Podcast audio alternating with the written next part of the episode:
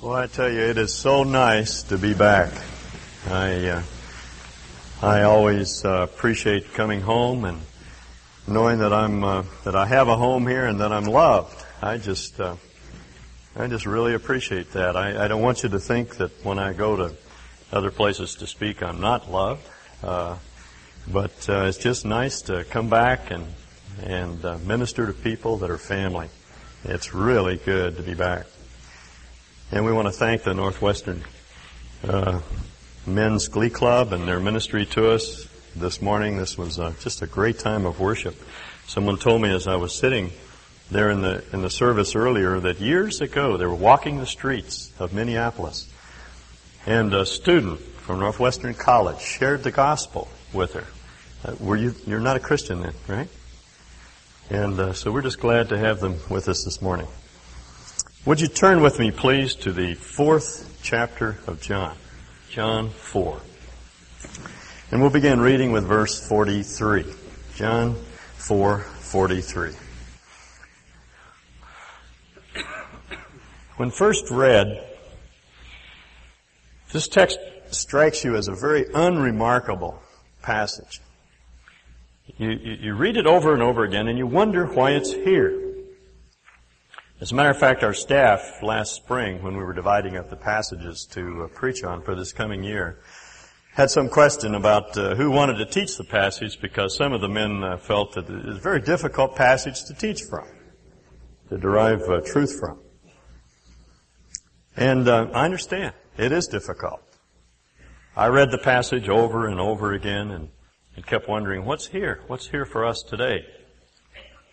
I knew there had to be some significance here because John is very careful about his selection of sources. He only uses material that, that is important in developing his theme, that of the, the uniqueness of the Son of God. So there must be something very helpful here in this passage, but for the life of me, I couldn't see it for the longest time. My, my system of reading the Bible is simply to read it over and over and over again. As I've said before, when God wanted to communicate with us, He did so in conventional human language. And uh, uh, part of the problem in understanding the Bible is simply understanding how language works. And so I, I read the passage over and over again, and I scratch my head a lot, and I ponder, and I think, and I pray, and ponder some more, and try to understand what the passage is saying. That's the, that's the method that Paul commends to us in 1 Timothy 2, or 2 Timothy 2 with references of things that he said, some symbols that he's used. He says, think about these things. The verb that he uses means to put your mind to something, to think hard, ponder these things, and the Lord will give you understanding in all things. So there's both a natural and a supernatural process at work. You have to read the text over and over again, and you have to think about it. But my understanding of this passage came not from my reading and study of the passage. It came from Bud Dale.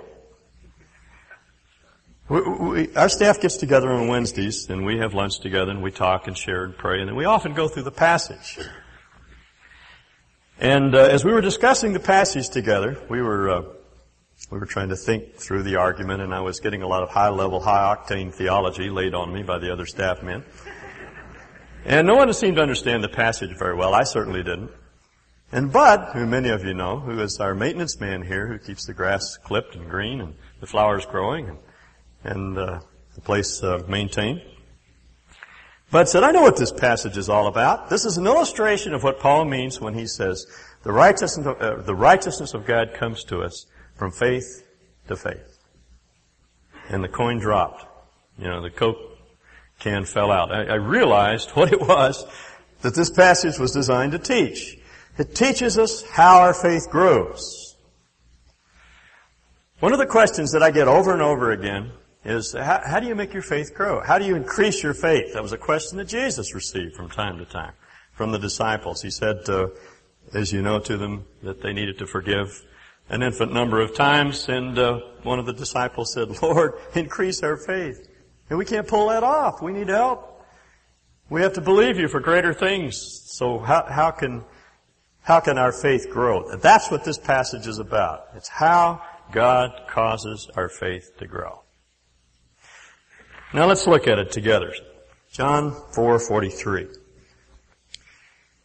And after the two days, Jesus went forth from there into Galilee.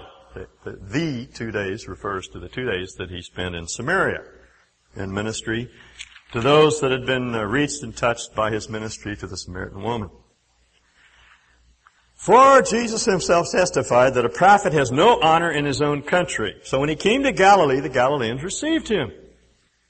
Having seen all the things that he did in Jerusalem at the feast, for they themselves also went to the feast. Jesus had been in, Gal- in Jerusalem, in Judea, ministering, as you know, for a period of time. He started up to Galilee, went through Samaria, spent two days in Samaria, and then went on to Galilee to Cana, where the first uh, miracle had been had been performed. It's significant that John says he came again to Cana, because the second sign that John records occurs in in Cana.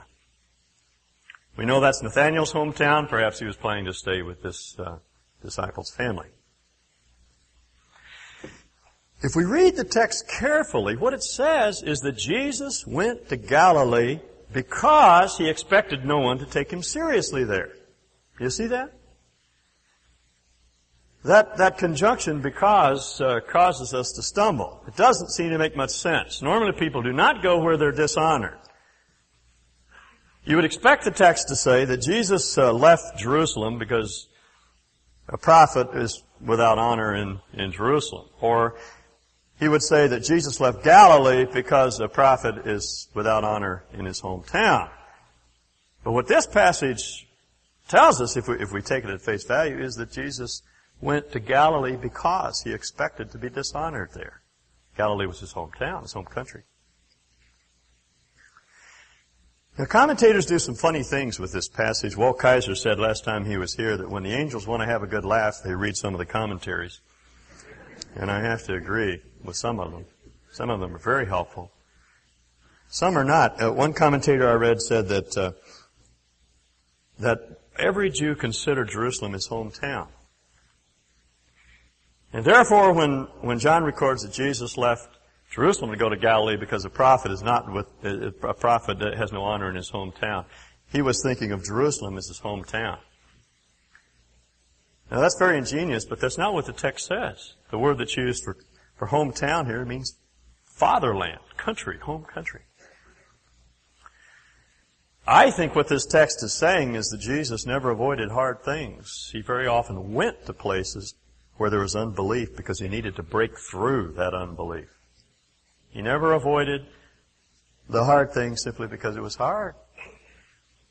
He went to a place where he would not be taken seriously because he knew there were people there who were in need. And even if they didn't honor him, they still needed to be reached. Now that's hard for us, but that, we're also called to the same sort of ministry. I was thinking this past week of some of you women who simply because you're women are not taken seriously. You're, you're demeaned and disparaged and people don't listen to you. They, they expect you to say inane things because, simply because you're a woman. But the tendency is to shrink, to withdraw, or to get angry and bitter and militant and make a, a angry buzzing sound like a Homelite chainsaw or react in, in some way. Carolyn and I were looking through some books in the uh, Boise Public Library yesterday, rummaging around for some summer reading, and she was looking at books on women in the church, and guess what section they're found in? They're, they're, they're contained in the section in the library that has to do with the church's ministry to minority groups. Blacks in South Africa, the Chicanos, and women. And very often that's the way women are looked at. They simply have nothing serious to say, so no one takes them seriously. So you feel like you're shouting into the wind. You're trying to give wisdom to people and they aren't listening simply because you're a woman. Now I think I understand because nobody takes the clergy seriously either. I've gotten where I never tell anymore, anyone anymore that I'm a, I'm a minister. They ask me what I do, I tell them I'm a sheep herder. they usually say, oh, that's interesting. Are, are you Basque? I say, no. Came from Texas. And they say, oh well, now that I look at you, you do kind of look like a sheep herder. But I don't tell them I'm a preacher because they expect preachers to say inane things and they just turn you out, turn you off, they tune you out. But see, that shouldn't stop us because even though people don't honor us, they don't take us seriously. There are needs there that need to be met and therefore we need to continue to minister and serve because they're hurting people. As an example, let's read on in the text. Jesus came therefore again to Cana of Galilee where he had made the water wine. And there was a certain royal official whose son was sick at Capernaum. When he heard that Jesus had come out of Judea into Galilee, he went to him and was requesting him to come down and heal his son, for he was at the point of death. Jesus came again to Cana, took residence there perhaps in Nathanael's house. And along comes a man from Capernaum. He's described here as a royal official. He probably came from the royal court of Herod Antipas, the so-called king of the Jews. He would probably be a Herodian or at least a, a Sadducee, which means that he was sort of on the fringe of, of the evangelical movement in Judaism. He would not be a, a Pharisee.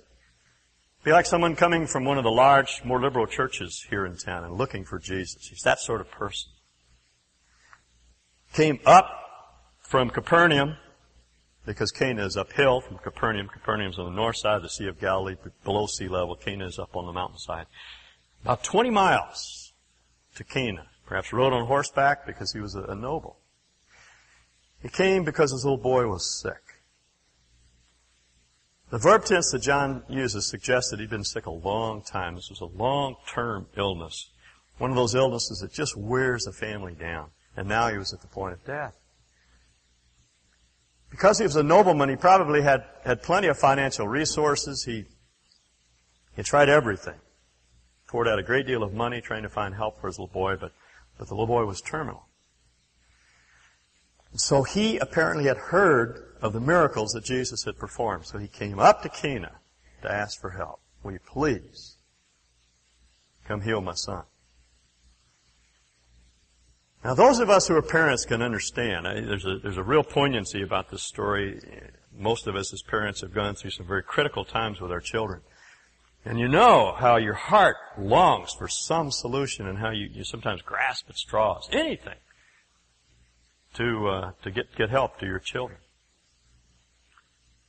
Uh, I, I remember one time when we uh, heard that our one of our sons had a, a tumor, a bone tumor on his arm. It just scared the daylights out of. We were down in California on vacation and we discovered a knob on on Brian's arm and and uh, we took him to the doctor. The doctor said, "You go home right now and have that looked at." So we cut our vacation short, headed for uh, San Francisco. Took him over to Stanford Medical Center. The doctors looked at it, so we, we've got to go in and take a look at that right away. And as it turned out, it was nothing serious. It's what they call an osteochondroma, just an abnormal bone growth. But but uh, there was a possibility it could have been a melanoma, and, and we were frightened out of our wits. And I remember standing outside the uh, Brian's door one night when a friend of mine, a uh, physician friend, came by, and uh, he's sort of an objective, very straightforward, uh, not very uh, sensitive person when it comes right down to it. And, and uh, he, he was talking to us and telling us about this procedure. He wasn't on the surgical team; he was a urologist, but he just happened by. And, and so I said, John, what what will happen if this is a melanoma? And he says, Well, they'll have to take his arm off. And Brian was playing Legion baseball and his whole life was sports and I thought of him spending the rest of his life without a, without a right arm. And you know what happens to a father's heart at that point? It just sinks. I would have done anything. We would have exhausted all of our finances and borrowed any amount of money. We would have gone anywhere. I, I would have gone to a quack in, in Cuernavaca, Mexico if I thought he could, if he could heal. I didn't care. I was desperate at that point, as, as it turned out. It was just, just a, a bone, abnormal bone growth, and there was no problem, still no problem today. But it was a frightening time. And when I read this story, I knew exactly what that man was feeling, that, that sense of dread that you have down in the, in the, in the pit of your stomach when your children are, are desperately ill. His child was terminal. So this man jumps astride his horse and off he goes to Cana to get help because he had heard that Jesus could give help. He had a reputation for healing the sick and giving sight to the blind and opening the ears of, of the deaf. And, and he wanted help. So he came up to Jesus and asked him to heal his son. Literally was, was requesting him. The verb tense suggests again that he was repeatedly asking him, begging him, come down to Capernaum and heal his boy. Jesus therefore said to him, Unless you people see signs and wonders, you simply will not believe. That sounds so harsh. So un- unlike our Lord who is so gentle and sensitive in his ways. Unless you people, he says, see signs and wonders, you won't believe. Now there's something that softens the impact of this statement. It's the fact that the, that the pronoun you is plural. He's not talking to the man. He's talking to a class of people. Perhaps the Galileans who didn't honor Jesus. Or perhaps the Herodians, Herod we know from other places in the gospel, wanted Jesus to come and do some magic for him. Entertaining. And uh, Jesus wanted to find out where this man was, so he raises this whole issue of, of faith being based upon miracles and signs, what you see. That's why he said that, unless you people see signs and miracles, you won't believe. Because there is a class of people who are like that. A miracle junkies, I call them. They go from one healing service to another looking for a fix, something that'll shore up their faith. They want to, they want to listen to people tell them stories of resurrections from the dead and visits to heaven and those sorts of things. People who come back from the dead to, to verify that it's all true, that it really happened, that God is alive. Those sorts of things. And, and their faith is a very low level faith. They're believers. But it's a faith that has to be supported and shored up and encouraged all the time unless they see something, unless they see miracles. They don't believe. So it's a very elementary, low level basis of faith. They, their, their, their philosophy of life is seeing is believing. Show me something. Show me a sign. Show me a miracle. I'll believe it. And then their faith begins to wane, so they have to have another miracle to get them going again. And it's that, you see, that Jesus is trying to correct. He's not at all sitting in judgment on this man. He wants to take him from level one faith to a higher level of faith. He wants to increase it. He wants him to go from faith to faith. So he asks the question. The man's response is, is interesting. And it was it was the response that Jesus was looking for. The royal official said to him, Sir, come down before my little boy dies. In other words, I'm not one of Herod's flunkies. I didn't just come down here to, in, in order to see you do some magic. I, am not looking for a fix. I don't need to have my faith shored up. I know you can do it. I, I think this man in, realized that Jesus was indeed the Messiah, that his signs verified his person, his office. He was concerned about his little boy. He just wanted the Lord to come down. He wasn't looking for miracles. He just wanted help. He knew the Lord could help him. He'd gone to the right source. Now he's pressing upon him the urgency of this matter. Please come down to Capernaum and heal my little boy. I don't care about all this stuff. It's rigmarole as far as I'm concerned. I just, I just trust you. You can do something for my little boy. Jesus said to him, Go your way. Your son is alive. The man believed the word that Jesus spoke to him and, and he started off. Now John's report of this conversation is so terse, it's so laconic that it's easy for us to miss the drama of this thing. We miss the whole point. If we'd been standing there though, we would have, we would have seen something very significant. Jesus is not speaking to the child. Jesus said to him, your child is alive. Some commentators say that what, what, this miracle does is establish that Jesus could cure over long distances. And, and it's true, he does, but that's not the point. Because he did not call long distance to the child. Son, get up and walk, as he did Lazarus, in a loud voice. He's not addressing himself to the child. In some unknown mysterious, unseen way, Jesus cured that child 25 miles away. And then he said to the man, your son's alive. And that, by the way, is the correct way to translate this passage. The NIV puts it, your son will live.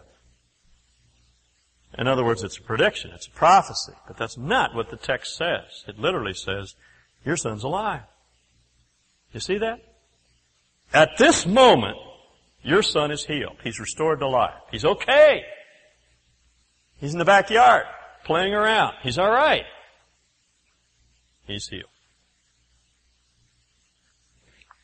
Now, it, it, would have been a simple matter for, for Jesus to go with the man. He very well could have done that, but that would have not been what the man needed. All the way back to Capernaum, the man would have been thinking, ah, I hope he can, I hope I can, I think he can, I think he can, I, I believe he can. He would have been trying to psych himself into believing that Jesus could do what he claimed to do.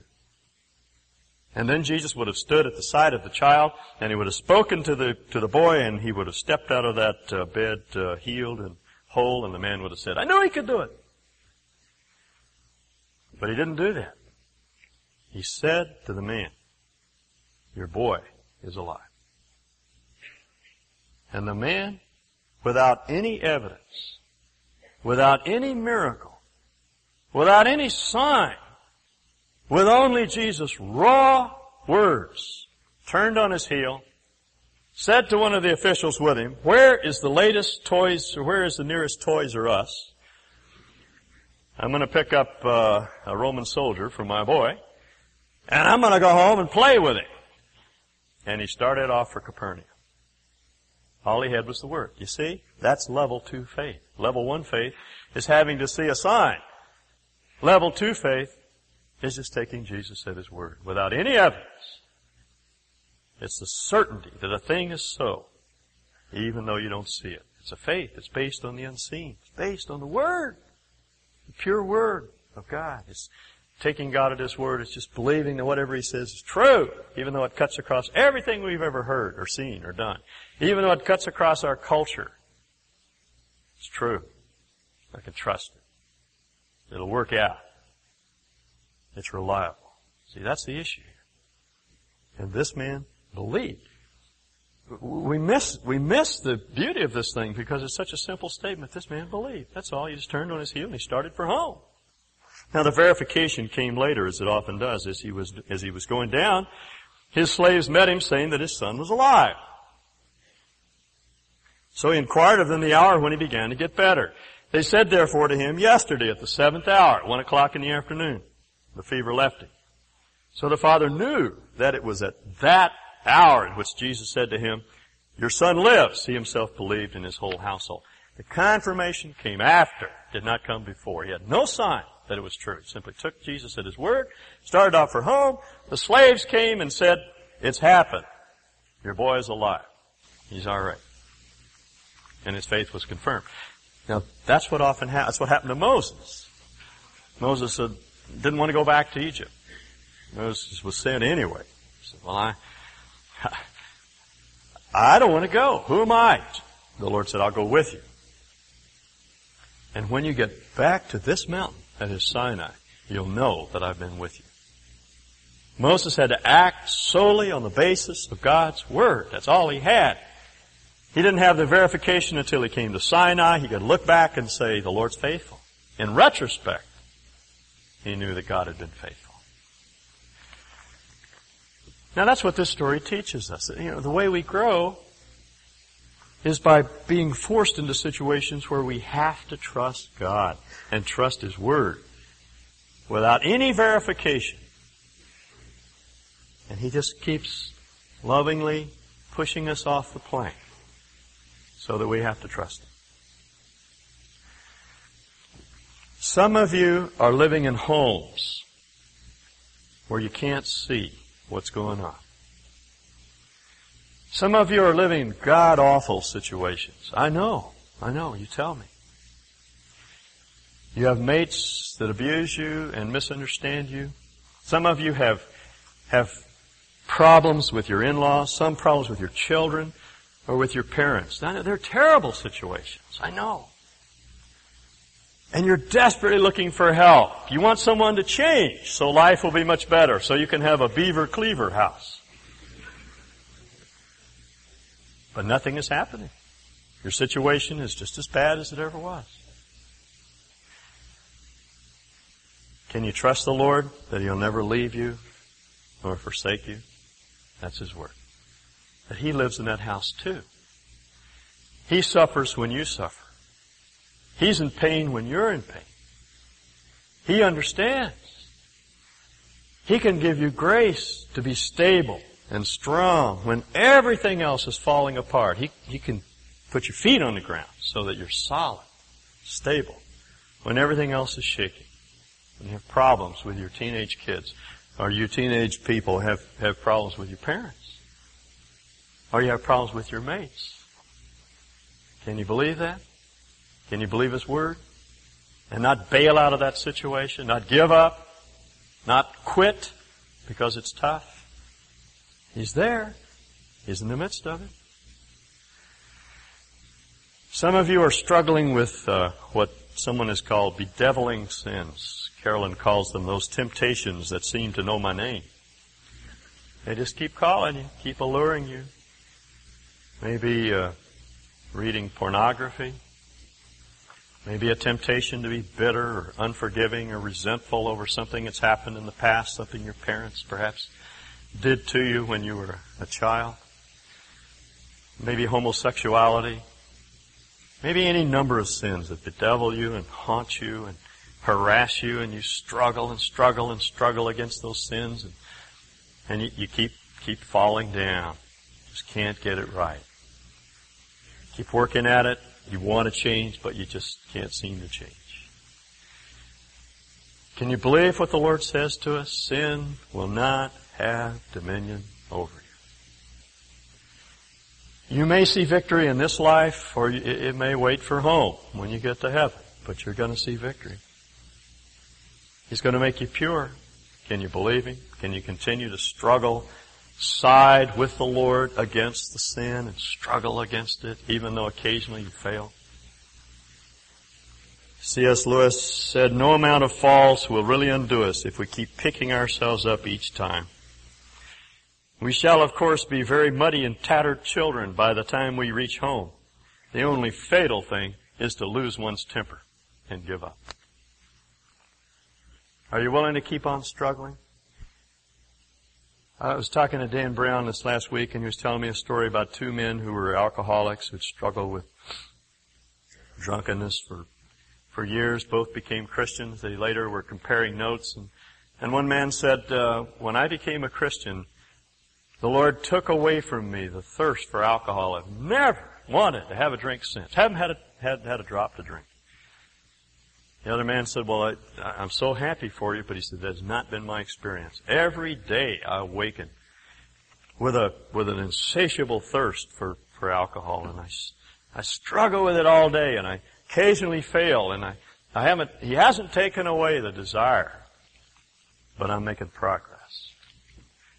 Now sometimes we hear miracle stories, people being immediately uh, relieved of any uh, pressure from old sins, and and those are sometimes very discouraging to us because we, it hasn't happened to me.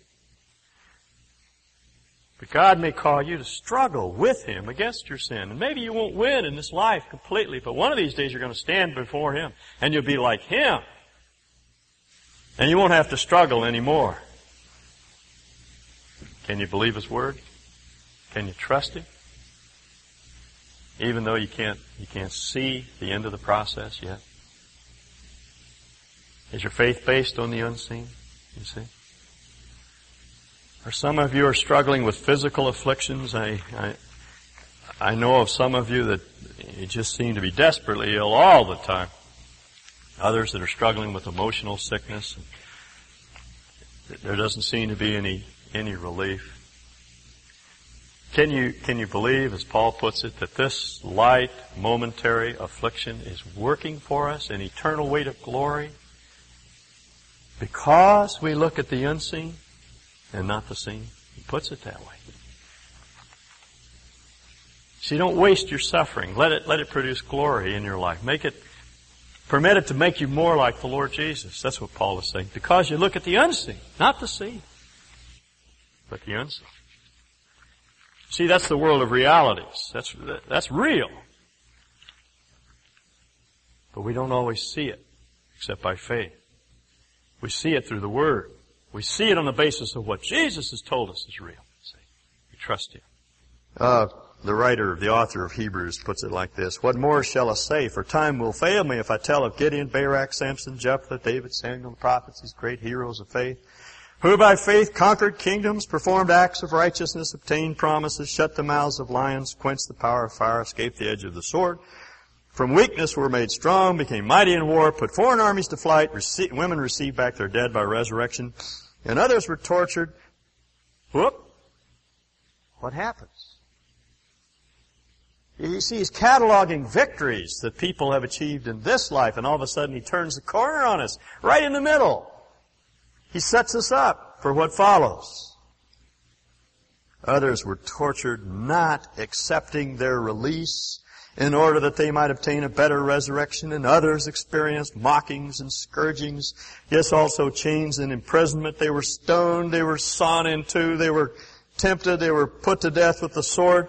They went about in sheepskins and goatskins, being destitute, afflicted, ill-treated, men of whom the world was not worthy, wandering in deserts and mountains and caves and holes in the ground.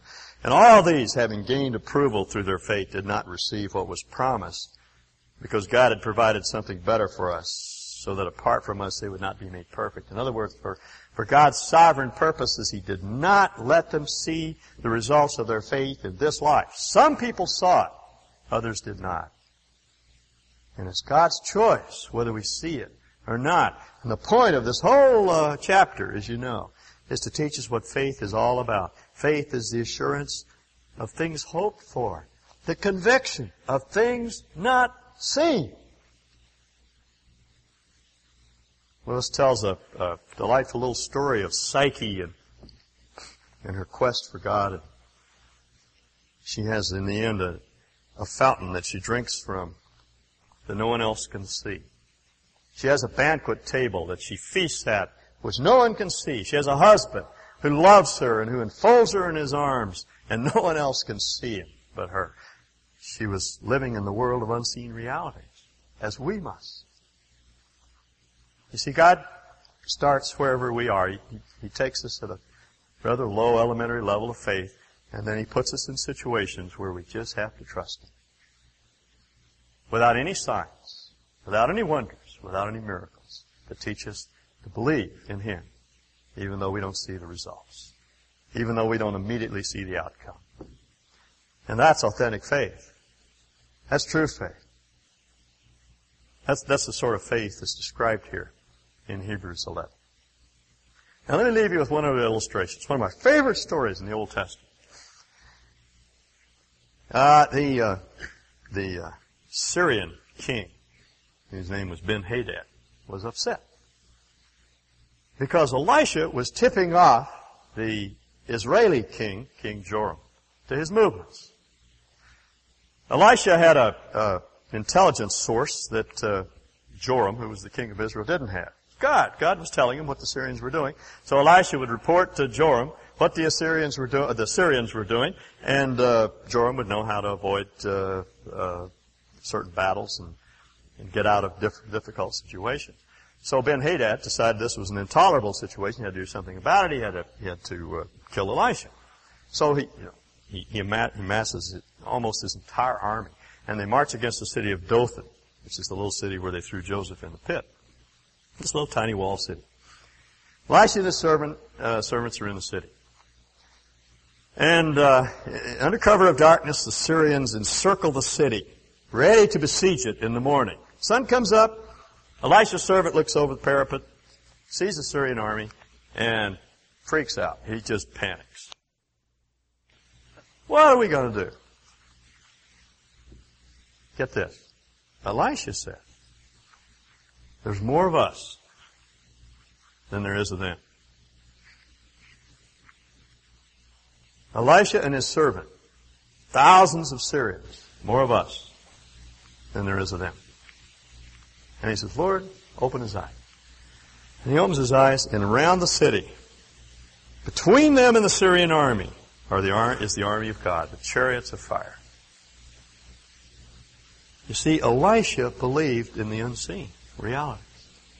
He wasn't afraid because he counted on God and His Word. Is that where we are? Is that where I am? Is that where you are? That's where God's taking us. If we're not there yet, that's where He wants us to grow. Because He wants us to have that quality of faith, the sort of faith that looks at the unseen realities rather than the seen things around. Let's pray.